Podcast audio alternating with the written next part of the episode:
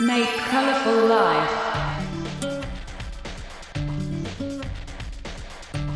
DJ Masumin Showtime.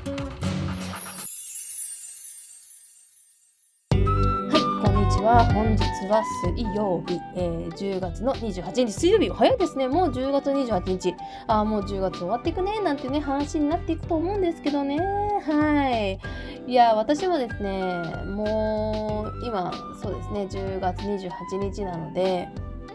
うん、だいぶね、10月になってからやっぱちょっとね、作業が減ってきたんですよ。あの、私の仕事の作業がね。そう、なんですけども、まあ一応ですね、あの、作業が減ったから、じゃあこれでどうしようどうしようっていう風にならずに今ちょっとね勉強を始めたりしたんですよね。はい。まあそれはさておきまして今日はですね「鬼滅の刃ウィーク」ということでですねお話をしていきたいなっていう風に思っております。はい。皆さんね「鬼滅の刃」えーもう見た方無限列車ですよね。映画がねあの始まったと思うんですけどね見た方はいらっしゃるんじゃないでしょうかねうちですねちょっと映画館が遠いんですよ実は私見れてないんですけどあの映画館めちゃくちゃ遠いんですよであのすっごく私かわいそうなのが 自分でかわいそうっていうのもあれなんだけどめっちゃかわいそうなのがねあのまあその例えばさうちの子供が今日、えー、と例えば移動支援とかでね3時間ぐらいいませんよと休日のね3時間いませんよとかあとは学校行ってますよっていうね時あるじゃないですか。大体仕事があったりとかしてまあもちろん見れないしあとはあのまあ時間がなくて結局2時間っていうね大事な時間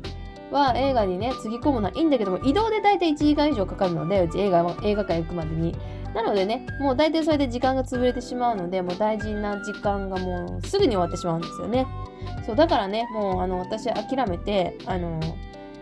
映画館では見ない。ということにしました。最後にね映画館で見に行ったのはああそうね子供できてから映画館最後に行ったのは子供の新幹線のえっ、と映画だ映画でした。そうそうそう。子供がねあの映画館デビューするためにあの行ったんですよ。40分ぐらいの映画だったのかな新幹線とかをただ紹介する映画で。私ともう一人のお兄さんしかいなくて。私たちとね。お兄さんしかいなくてでまあ結局あの楽しいんだねっていう感じで終わったやつなんですね。それも本当に10年10年以上前かな？10年ぐらい前かになっちゃうんですけどね。ちなみに行ったって感じで、まあ、鬼滅の刃、今ね、映画が始まってるということでね、びっくりしたことも何個かやっぱあるんですけどね、え今回は、えっ、と、まあ、あの、シーズン1の、えー続きみたいな感じなんですよ。だから、結構、あのー皆さんね、あの、シーズン1見てないと、あのー見れないっていうふうに思ってる方もいらっしゃるらしいんですけども、声優さん曰くそんなことないよということらしいんですね。まあ別にあのワンシーズン見てなくても全然あの見ることもできるし「鬼滅」じゃあ最近ハマったからちょっと映画から見てみようかなっていう方でも全然大丈夫なんだそうです。うん、なんだけどね私はどっちかっていうとやっぱりあのーどんだけ炭治郎あ主人公の炭治郎が苦労してきたのかあとその辛い思いを抱えながらその前向きに生きてったのかっていうのがすごくあのーわかるのでなのであのーて言うんですか？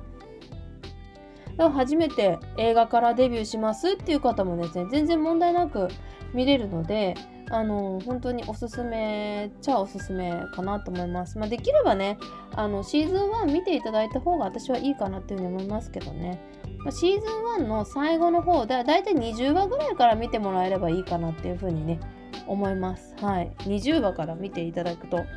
非常にいいかなと。まあ、なんでねこの前実は昨日えーっとフジテレビでやってたんですけども22話から26話までやってたんですけどもね、まあ、あれだけ見ても多分大丈夫じゃないかなっていうふうに思います。最後のあの最後の映画に続く下りがあるんですけどもそこでもあの振り返ってくれるので全然それでもあ見れるかなっていうふうに思いました。うん。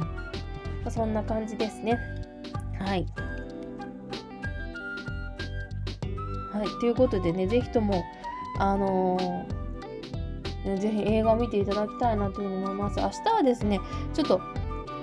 鬼滅の鬼滅の、え何がいいのかとかですねちょっと触れていけたらいいなと思いますこのおばさんがですね